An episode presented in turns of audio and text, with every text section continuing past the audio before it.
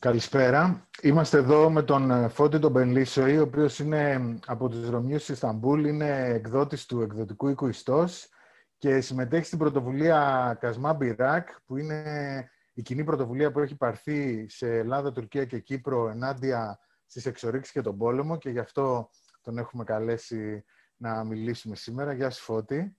Γεια σου Νικό. Καλησπέρα. Και ήθελα να ξεκινήσω να μας πεις δύο λόγια, γιατί στην Ελλάδα δεν υπάρχει ακριβώς εικόνα, για το ποια είναι σε επίπεδο περιβαλλοντικό η πολιτική της κυβέρνησης της Τουρκίας, δηλαδή πώς βλέπει την ιστορία με τους υδρογονάνθρακες ε, στην περιοχή και τι κινήσεις γίνονται σε αυτό το επίπεδο. Ε, κοίταξε να δεις, με σχέση με τους υδρογονάνθρακες, μια σταθερή της τουρκικής ας πούμε, εξωτερικής πολιτικής, τουλάχιστον στο μεταψυχροπολεμικό τοπίο, είναι η ενεργειακή αναβάθμιση του τουρκικού καπιταλισμού. Αυτό δεν έχει αλλάξει σίγουρα, δηλαδή επί Οζάλ, επί Ντεμιρέλ, η λογική ήταν πάντα απλή ότι υπάρχει ας πούμε, αυτή η γεωστρατηγική θέση της Τουρκίας μεταξύ Καυκάσου, Μέσης Ανατολής και Ευρώπης, οπότε η Τουρκία μπορεί να αποτελέσει ένας διάβλος ενεργειακός και αυτό θα βοηθήσει, ας πούμε, η Τουρκία να έχει μια ισχυρή θέση στο μοίρασμα, ας πούμε, της πίτας των υδρογονανθράκων.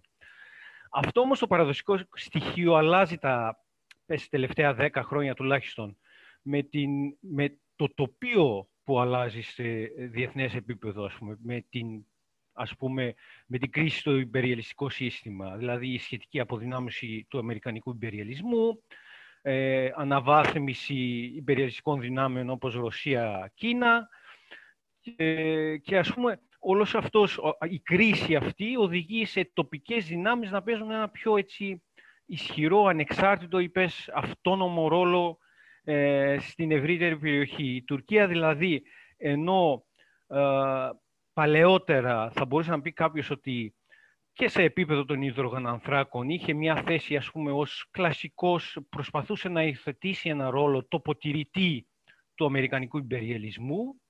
Σήμερα παίζει έναν διαφορετικό ρόλο θα μπορούσε να πει κάποιος, ότι ε, προσπαθεί να ε, δρά ως ένας ε, τοπικός υπεριαλισμός, υποϊμπεριαλισμός, ως μια πιο αυτόνομη, ισχυρή τοπική δύναμη. Και αυτό το δίνει, ας πούμε, έναν πιο ε, ενεργό διπλωματικό ρόλο, με προσπάθειες, ας πούμε, επιδείξεις στρατιωτικής ισχύως ε, και είναι λίγο πιο, έτσι, τα πράγματα πιο επιθετικά σε σχέση με, με ε, λειτουργεί με, με τσαμπουκάδες. Προσπαθεί δηλαδή να ε, χρησιμοποιήσει το κενό που αφήνει ε, οι Ηνωμένες Πολιτείες που αποχωρούν σχετικά από την περιοχή. Και, και φαντάζομαι ότι η ιστορία με την ανακάλυψη εδώ του, του κοιτάσματος ε, στην περιοχή μας, στην Ανατολική Μεσόγειο, αυτό ήταν ε, κάπως έρχεται και δένει με αυτή την πολιτική που περιγράφεις. Δένει πάρα πολύ, δένει με Συρία, με Λιβύη, δένει όχι μόνο στη Μεσόγειο, υπάρχει και το παιχνίδι το άλλο γεωστρατηγικό, πάλι όμως που εμπλέκεται με, τα, ε, με τους υδρογονάνθρακες, τα κοιτάσματα στην Μαύρη Θάλασσα. Μαύρη Θάλασσα. Ε, οπότε, ας πούμε, έχουμε ένα ε, συμμετοχή στο γεωστρατικό παιχνίδι των υδρογονανθράκων με μια προσπάθεια αναβάθμισης του τουρκικού, τουρκικού καπιταλισμού ε, σε, σε, σχέση με το ενεργειακό ε, παιχνίδι.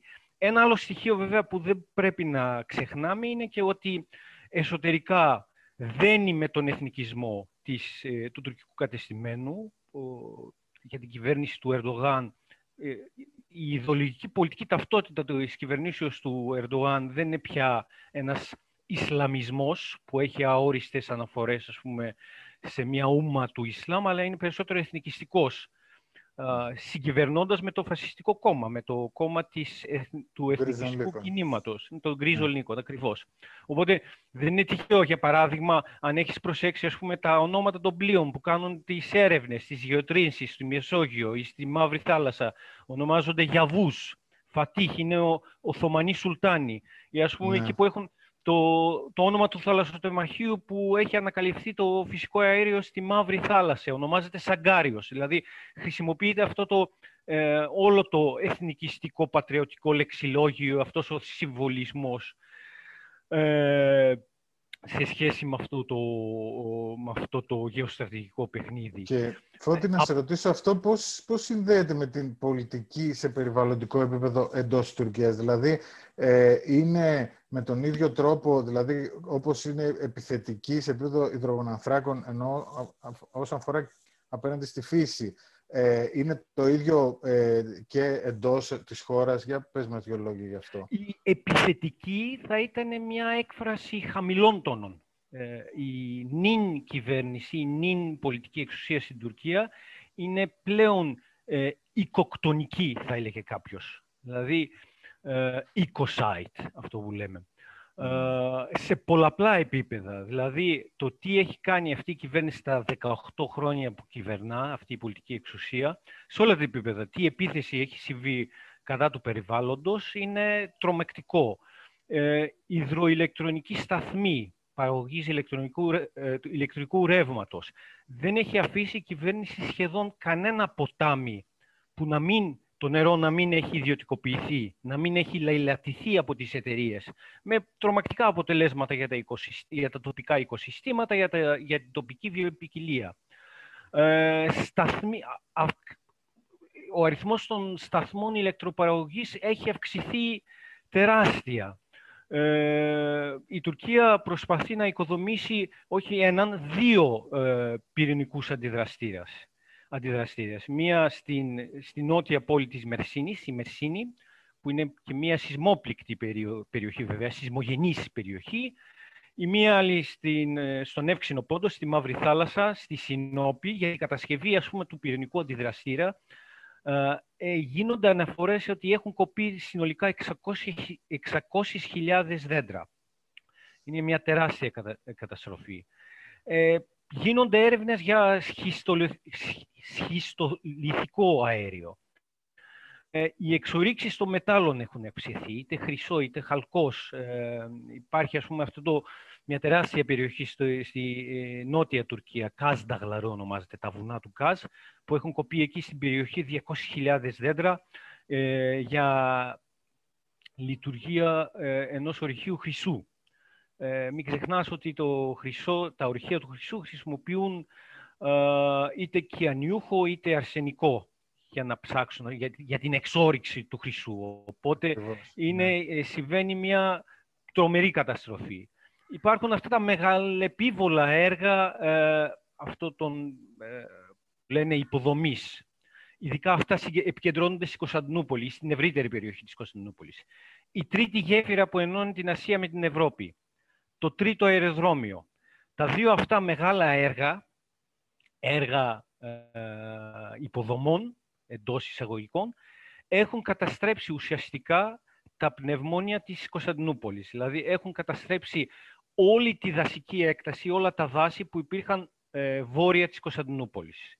Είναι το τρομακτικό το τι έχει συμβεί αυτά τα τελευταία χρόνια και δεν έχει σταματήσει, ας πούμε, η κυβερνητική επίθεση κατά της Κωνσταντινούπολης, κατά της Ιστομπούλ.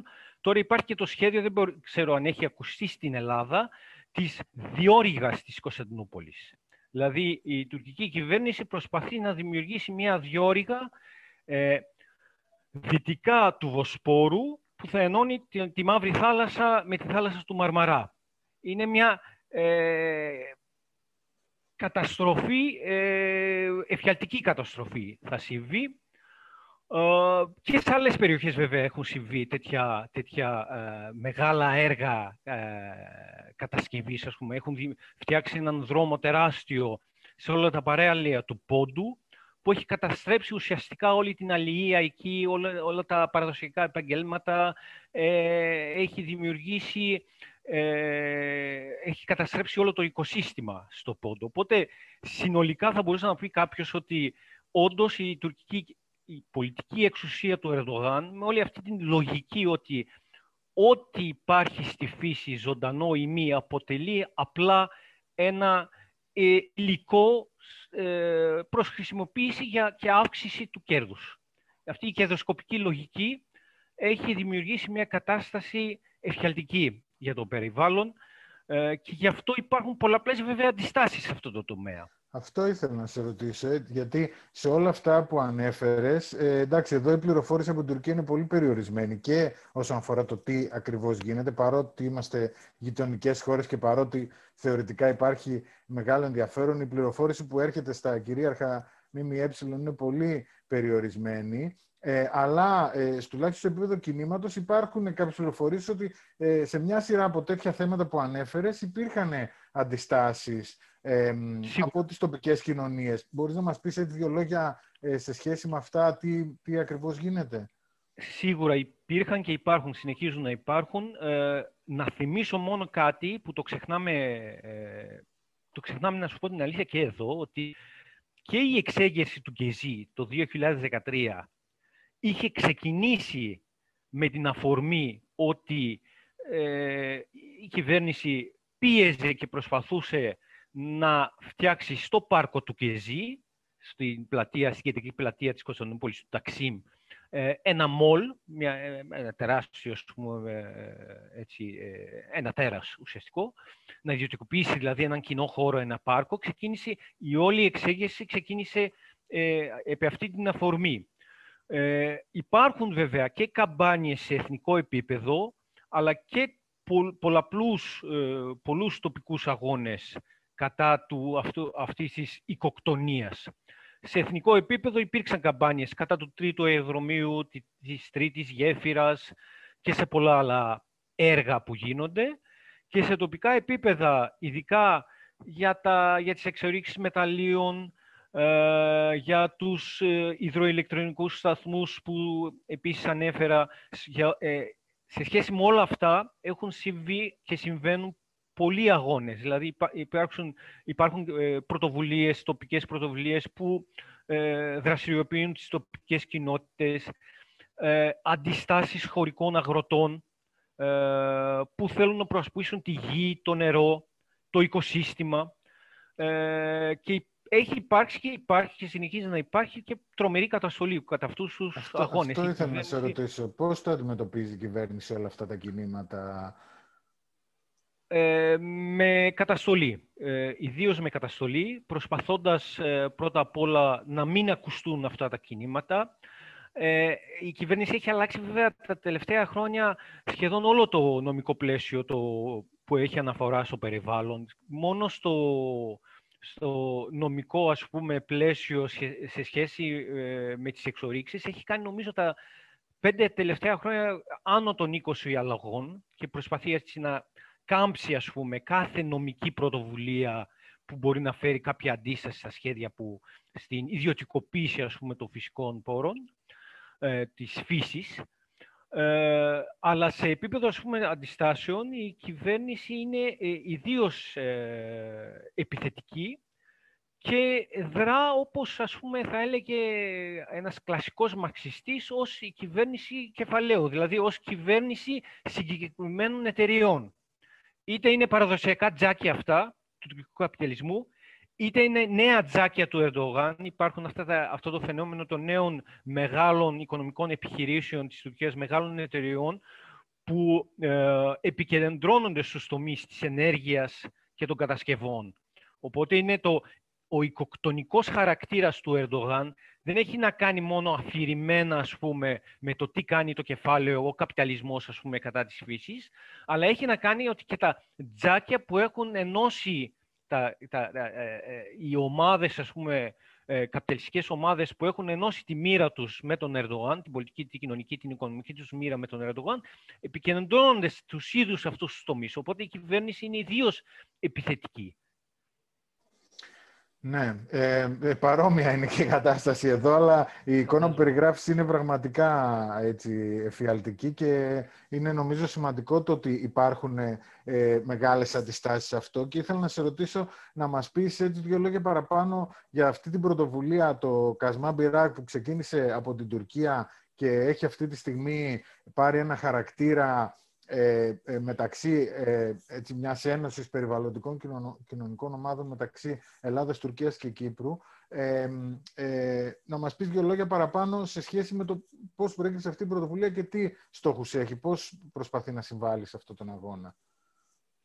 Κοίταξε, ένας βασικός ε, στόχος μας, ε, εκτός του διεθνιστικού, που θα αναφερθώ σε λίγο, είναι και το εξής ότι πριν από λίγο σου έλεγα ότι υπάρχουν άπειρες προσπάθειες, πρωτοβουλίες, αγωνιστικές ομάδες σε τοπικό επίπεδο. Το ένα βασικό μας ζήτημα, πρόβλημα που αντιμετωπίζουμε και αντιμετωπίζαμε τα τελευταία χρόνια είναι ότι αυτά τα όλα κινήματα είναι σχετικά διάσπαρτα. Δηλαδή είναι σχετικά εύκολο. Υπάρχει αυτό το πρόβλημα για την κυβέρνηση, για την πολιτική εξουσία. Ήταν και είναι σχετικά εύκολο να απομονώσει αυτές τις ε, τοπικές προσπάθειες.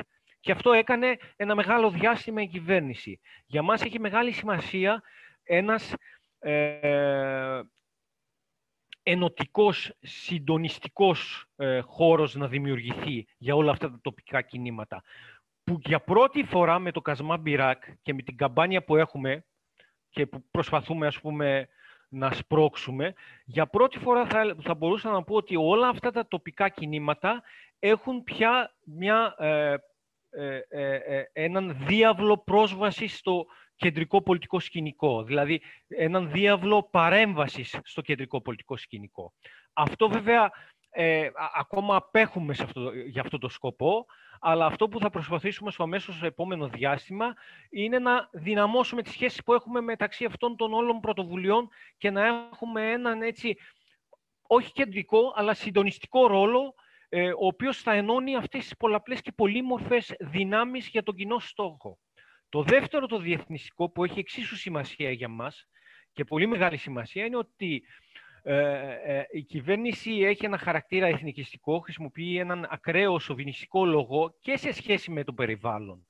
Δηλαδή, όχι μόνο για τους υδρογονάνθρακες, που πριν από λίγο μιλούσαμε, ότι η Τουρκία παρουσιάζει ότι είναι το πατριωτικό συμφέρον, ότι πρέπει η Τουρκία να γίνει μια ισχυρή δύναμη, μια περιφερειακή δύναμη, άρα χρειαζόμαστε την ενεργειακή αναβάθμιση της χώρας, οπότε αυτό κάνουμε στη Μεσόγειο, αυτό κάνουμε στην ε, Μαύρη Θάλασσα. Δεν είναι μόνο αυτό, είναι ότι η τουρκική κυβέρνηση παρουσιάζει όλα τα περιβαλλοντολογικά κινήματα, περιβαλλοντικά κινήματα, οικολογικά κινήματα, ως κινήματα ξενόφερτα, ως ε, λακέδες του δεν ξέρω, υπεριαλισμού, που προσπαθούν μέσω αυτών των κινημάτων, οι υπεριαλιστικές δυνάμεις, κάποιες δυτικές δυνάμεις, οι σιωνιστές ή δεν ξέρω τι, τα λομπί τα διεθνή, ότι οι Γερμανοί προσπαθούν να ανακάμψουν την άνοδο της Τουρκίας.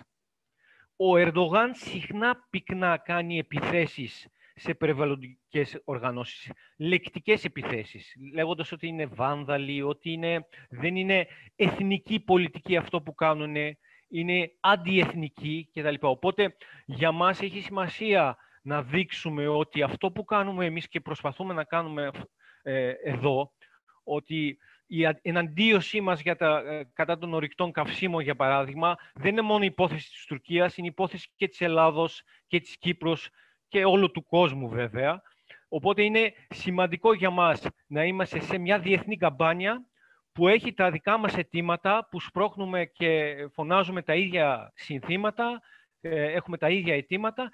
Έχει σημασία να, ε, να, πω, να αντικρούσουμε αυτόν τον εθνικισμό.